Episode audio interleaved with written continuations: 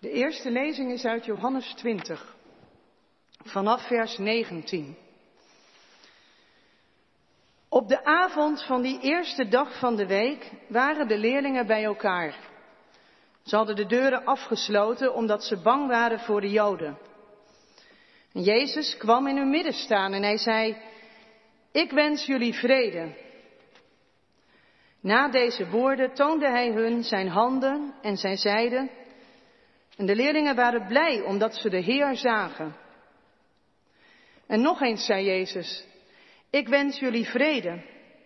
Zoals de Vader mij heeft uitgezonden, zo zend ik jullie uit.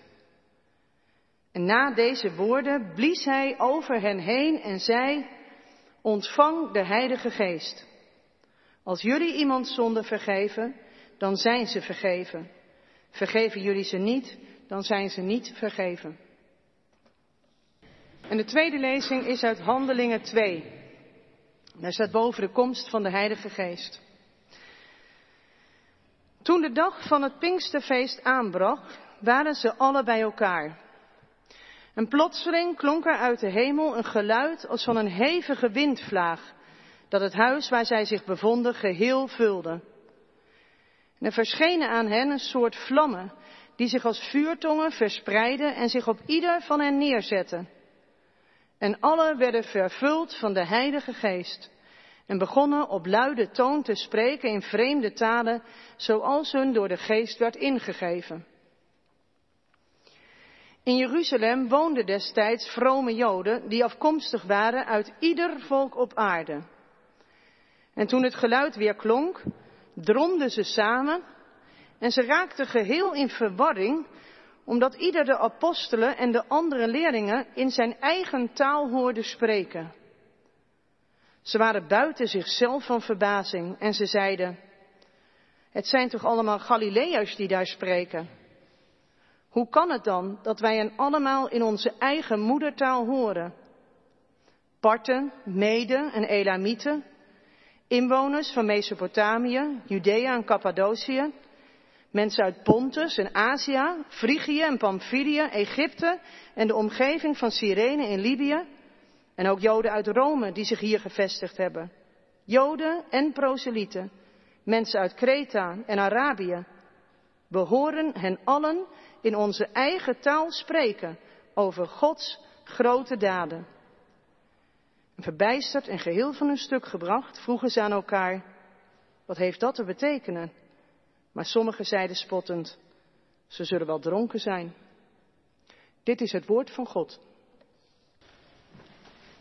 Broeders en zusters, gemeente van Christus, ik wil vandaag op het Pinksterfeest graag eh, stilstaan bij die lezing uit Johannes. Bij Johannes 20, vers 22,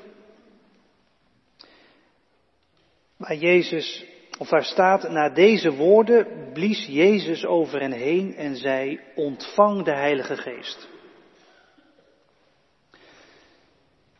Vandaag vieren we Pinkster, het feest van de geest van God. Gods bezielende aanwezigheid, het feest van de geest van Jezus aanwezigheid, want dat is de Heilige Geest. Gods bezielende aanwezigheid, die, die in mij, in jou, in u aanwezig is.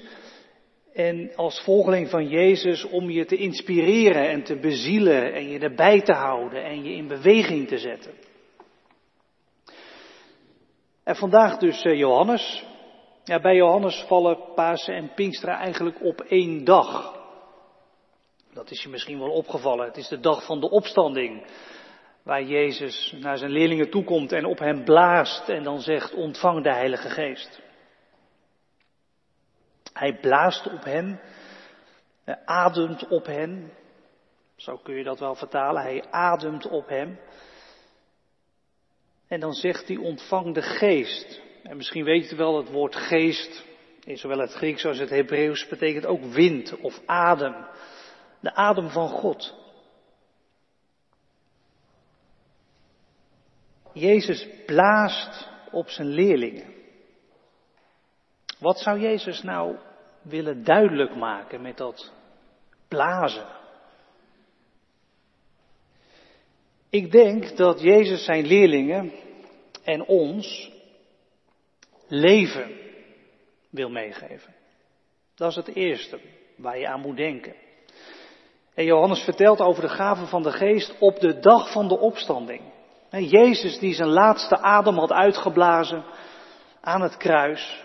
Hij leeft weer en hij ademt weer. Hij ademt nieuw leven.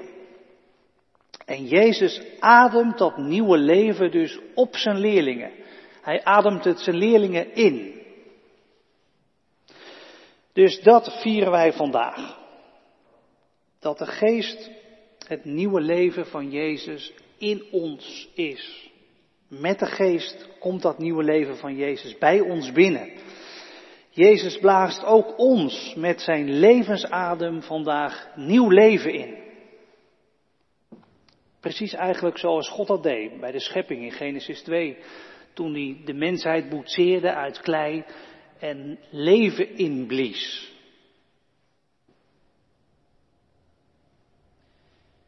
Ik dacht misschien is dat voor ons juist wel iets voor vandaag, hè, Pinksteren 2021, om goed tot ons door te laten dringen. Dat Pinksteren het feest is van het nieuwe leven. Hè, als iets onze tijd nu kenmerkt, dan is het juist niet leven en levendigheid. Het is wel lente, je ziet nieuw leven, maar het levensgevoel bij jezelf of bij de mensen om je heen, dat is toch heel anders misschien wel. wij kruipen naar de uitgang van die crisis en het gaat langzaam, iedere keer een klein versoepelingetje erbij. En de boodschap dat we er voorlopig helemaal niet van af zullen zijn, die hoor je ook steeds vaker. Allerlei geleerde mensen die tegen je zeggen, ja, verwacht maar niet te veel, hè. Pas op, temper je verwachtingen. Ik zat uh, vorig weekend uh, in de krant een heel verhaal te lezen over een soort algehele perspectiefloosheid die op mensen neerdaalt. ik weet niet of jij er ook last van hebt. En misschien valt het bij jou juist heel erg mee. Dat kan best. Maar misschien dat je toch ook wel soms deze dagen, deze weken last van hebt, dat er, dat er bij jou ook zo'n zo'n vlaag van lamlendigheid bij je binnenwaait. En nou stapt Jezus vandaag dus bij ons binnen en hij wenst ons vrede. Vrede dat is heelheid, rust in onrust. Dat het toch goed is, hè, ondanks alles wat er helemaal mis is. En hij blaast de geest over ons uit. De geest als de adem van Jezus. Eh, dat lied rond de lezingen, Heer raak ons aan met uw adem, ja dat, dat gaat daar precies over. Het is een prachtig lied, tenminste dat vind ik. Het is wel een van mijn lievelingsliederen uit het nieuwe liedboek. Raak met uw adem mijn onrust tot ik de rust hervind. Al mijn wonden heelt gij, gij ziet in mij uw kind.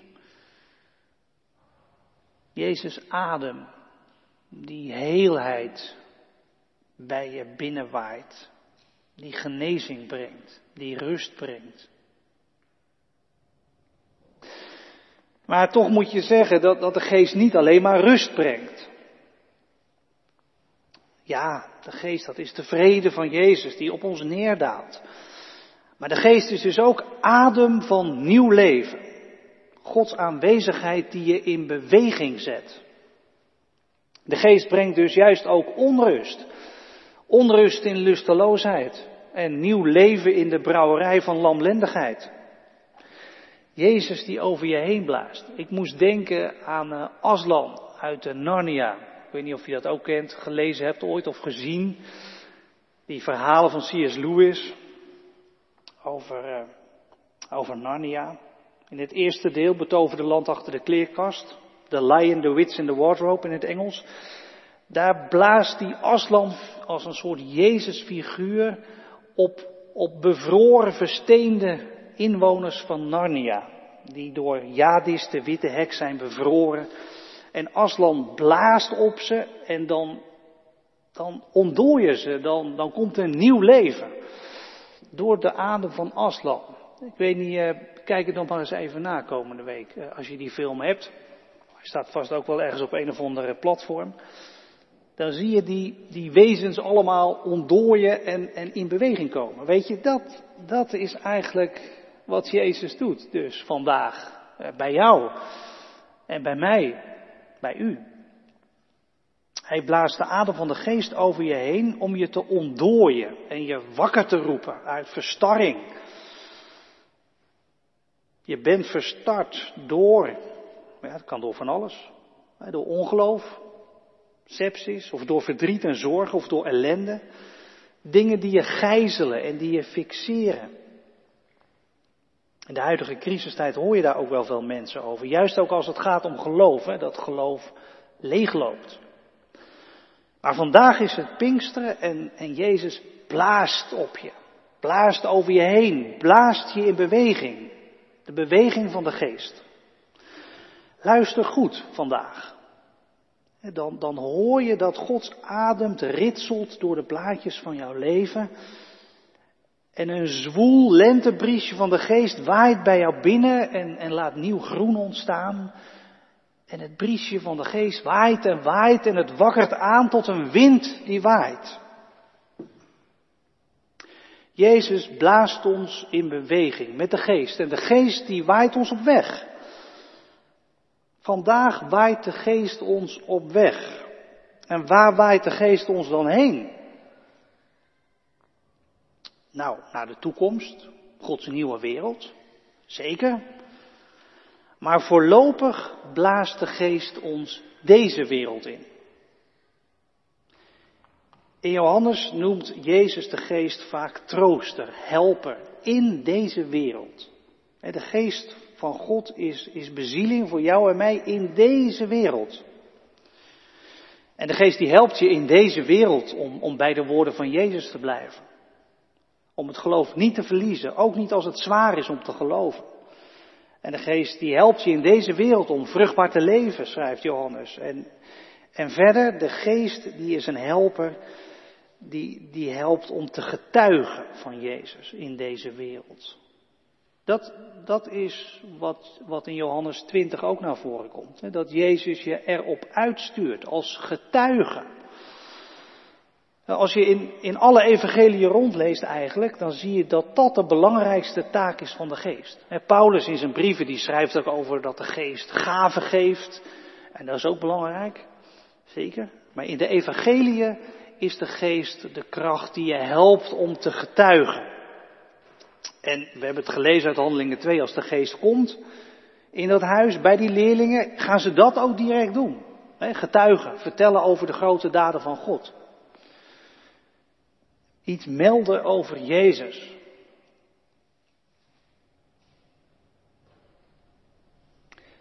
Uh, heb jij iets te melden over Jezus? Bij je kennissen, bij je vrienden op school, bij je medestudenten, je collega's. Misschien in deze tijden van gebrek aan uitzicht, iets over perspectief dat jij zoekt bij Jezus en, en soms daar ook vindt bij tijd en wijle. Wat kun jij melden over Jezus? De geest die waait je op weg om, om iets te melden over Jezus. Wat, wat kun jij nou melden over Jezus? En mag ik vandaag misschien een opdracht geven voor bij de koffie? Nou, dat is toch ook best wel eens leuk om te doen. Een bij de koffie opdracht. En de opdracht is dat je zometeen na de dienst bij de koffie aan elkaar vraagt, wat heb jij te melden over Jezus? Dat is een hele simpele vraag. Misschien is het antwoord niet zo makkelijk, maar vraag dat maar eens even aan elkaar straks bij de koffie en, en dan geef dan maar eens even antwoord. Een tijdje geleden deden we dat ook op de beleideniscursus. Daar schreef iedereen het eerst even op. En toen vertelden we het aan elkaar. Nou, je hoeft het niet op te schrijven. Het is tenslotte een bij de koffieopdracht. Maar, maar vertel dat maar eens eventjes aan elkaar. Wat je over Jezus zou kunnen melden. Weet je, als je dat doet, aan elkaar vertellen over Jezus, dan, dan kom je zelf vaak ook in beweging. Als je bij elkaar bent en het over Jezus hebt, dan is Jezus er ook zomaar in het midden en dan, dan waait de geest. Goed, dat is de, de opdracht. Vertel elkaar eens wat je te melden hebt over Jezus. Vraag dat aan elkaar. Nou, nou is het je misschien opgevallen in Johannes 20 dat, er, dat Jezus een hele aparte uitwerking geeft aan, aan die uitzending en de kracht van de geest. Jezus blaast op hen en hij zegt ontvang de Heilige Geest. En dan zegt Jezus, als jullie iemand zonder vergeven, dan zijn ze vergeven. Vergeven jullie ze niet, dan zijn ze niet vergeven. Nou, dat is misschien wel het allerlaatste waar jij met je bekende over zou beginnen. Vergeving van zonde. Het is natuurlijk een hele bijbelse uitdrukking. Het, klinkt ook heel stevig. Het is bijna een soort jargon geworden hè, bij ons in de kerk. Vergeving van zonde.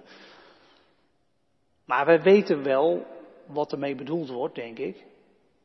Van binnen. En ook als je niet zo thuis bent in christelijke taal, dan, dan weet je het ook wel. Het, het heeft te maken met de gebrokenheid die, die wij veroorzaken. En waar wij op eigen kracht vaak ook helemaal niet meer uitkomen. Daden, gedachten waarmee je God tekort deed of je naaste, vallen bij. Of de keren dat je juist niet zei en niets deed terwijl het wel had gemoeten. En, en wat daar ook allemaal dan uit voorkomt. Het hele web van, van dingen die, die daarop volgen en die anderen weer doen en die jij weer doet, weet je wel. Een, een heel grijs, taai web van, van zonde. Dingen die je doet en alles wat eruit voorkomt. Maar goed, ja, vergeving van zonde, ja, dan denk je toch vooral aan vergeving die je zelf nodig hebt. Tenminste, dat, dat heb ik wel. Als het gaat over vergeving van zonde, denk ik over vragen van vergeving aan God. Maar, maar hier staat dus dat, dat jij en ik, dat wij anderen vergeven. En niet anderen die jou iets aandoen, maar, maar in het algemeen. Mensen die Gods vergeving nodig hebben, vergeving aanzeggen. Ik zal het me af te vragen, hoe zou Jezus zich dat nou voorstellen bij ons dan? dat je naar iemand toestapt en opeens zegt, ik vergeef jou je zonde. Nou nee, dat zal Jezus niet in gedachten hebben gehad. Alsof, alsof jij en ik zonde kunnen vergeven. Aan de passieve taal kun je ook wel zien dat, dat Jezus bedoelt dat God de auteur is van die vergeving. Het werkt door jou heen. Wie je vergeeft, zijn ze vergeven. Dat wil zeggen, vergeven door God, door Jezus. Het is Gods vergeving die door jou en door mij heen bij iemand anders terecht kan komen. Kijk, Jezus stuurt jou en mij er door de geest op uit om hem te vertegenwoordigen bij de mensen. Daar, daar zit het eigenlijk in. Als jij ergens bent, in de klas, op school of achter je schermpje met collega's of, of wat dan ook, dan, dan zit daar dus een vertegenwoordiger van Jezus. Maar ik weet niet of je zo naar jezelf kijkt, maar het is wel zo. Er is ook niks aan te doen. Als je volgeling bent van Jezus, dan, dan ben je gewoon een vertegenwoordiger van Jezus. Of je het nou leuk vindt of niet. Er zit daar gewoon iemand van Jezus. En wat Jezus nou verwacht van je, dat is dat je mensen de boodschap van Jezus vertelt en, en duidelijk maakt dat je bij Hem heelheid kunt vinden van gebrokenheid. Dat je naar Hem kunt toegaan met, met je falen en mislukken, met je eigen schuld. En, en mensen die het geloven, die de boodschap van Jezus geloven, die vinden vergeving. In Johannes wordt zonde heel vaak verbonden met niet geloven, het niet geloven van Jezus' woorden. Wie de woorden van Jezus wel gelooft, die vindt vergeving. Wie de woorden van Jezus niet gelooft, die blijft in zijn zonde, zegt Jezus. Dus die woorden van Jezus gaan ook via jou de wereld in. En mensen die ze geloven, die vinden vergeving. En wie ze niet geloven, vinden geen vergeving. En als iemand in Jezus gelooft, dan, kun je ook terecht tegen zo iemand zeggen, jouw zonden zijn vergeven. En niet omdat dat jij ze vergeeft, maar, maar omdat ze geloven in Jezus. Ja, en als iemand niet gelooft, dan vindt hij dus geen vergeving. Eh, is dat nou, nou relevant, eh, belangrijk voor jouw vrienden en bekenden? Je, je zult het niet vaak hebben met, met goede bekenden over zonde, denk ik zomaar. Misschien wel nooit. Maar toch, in, in het leven van elk mens speelt dat falen en mislukken wel, wel een rol. Bij, bij elk mens zie je ook momenten waarop dat er is. Dus, dus de uitdaging is om het te vertalen hè, naar het leven van die goede bekende van jou. Om, om duidelijk te maken dat dat, dat mislukken, dat, dat, dat, dat vaak ook een gevoel van schuld geeft. Hè? Ook, ook in onze cultuur hebben we het over schuld. Dan hebben we het vaak over eigen schuld. En dat, dat voelen mensen vaak ook. Het is mijn schuld dat ik ben mislukt, of dat anderen mislukken, of dat dat fout is gegaan. Het is mijn schuld, zeggen mensen. En denken mensen. En, en als dat eens ter sprake komt, hè, en, je hebt het er eens over, of, of heb het er zelf gewoon eens over, dan, dan kun je ook best wel vertellen waar, waar jij het zoekt, toch? Vergeving van schuld. En, en als er echt iets mislukt is door jouw schuld, waar, waar jij dan heen gaat? Naar Jezus. Bij wie jij vergeving zoekt. En, en zo, zo komen de woorden van Jezus toch bij die bekende terecht. En, en, en via die woorden komt er vergeving. Nou ja, en verder, weet je, dat zijn ook wel hele diepe gesprekken. Die, die heb je misschien uh, één keer per jaar of zo. Met een goede vriend. Twee keer, zeg maar wat. En, en verder, ja, gewoon in het dagelijks leven. Probeer, probeer het goede door te geven van Jezus. In wat je doet, soms in wat je zegt. En, en de geest die doet daar wel iets mee. Als jij het goede doorgeeft. En, en als jouw bekende dan vroeg of laat bij Jezus uitkomt, dan vindt hij of zij ook wel vergeving. daar zorgt de geest van God dan wel voor. Dus, dus laat de geest van God die paar woorden van jou, of die, die dingen die jij doet, maar gebruiken om, om Jezus bij jouw bekende uh, bekend te maken. En, en, en laat de geest maar zijn eigen werk doen door, door de dingetjes die jij doet. Door, door de goede dingen, door, door de woorden die jij soms zegt en spreekt. Want ja, je kunt er lang en kort over praten. Je bent een vertegenwoordiger van Jezus als je Jezus volgt. Overal waar je bent. En de geest, waar je ook bent, de geest is daar ook. En die, die gaat door jou heen naar buiten. Vandaag waait de geest van God over ons heen en bij ons binnen. En hij waait jou en mij op weg. Met nieuw leven. En met nieuwe hoop. Met een missie om Jezus te vertegenwoordigen.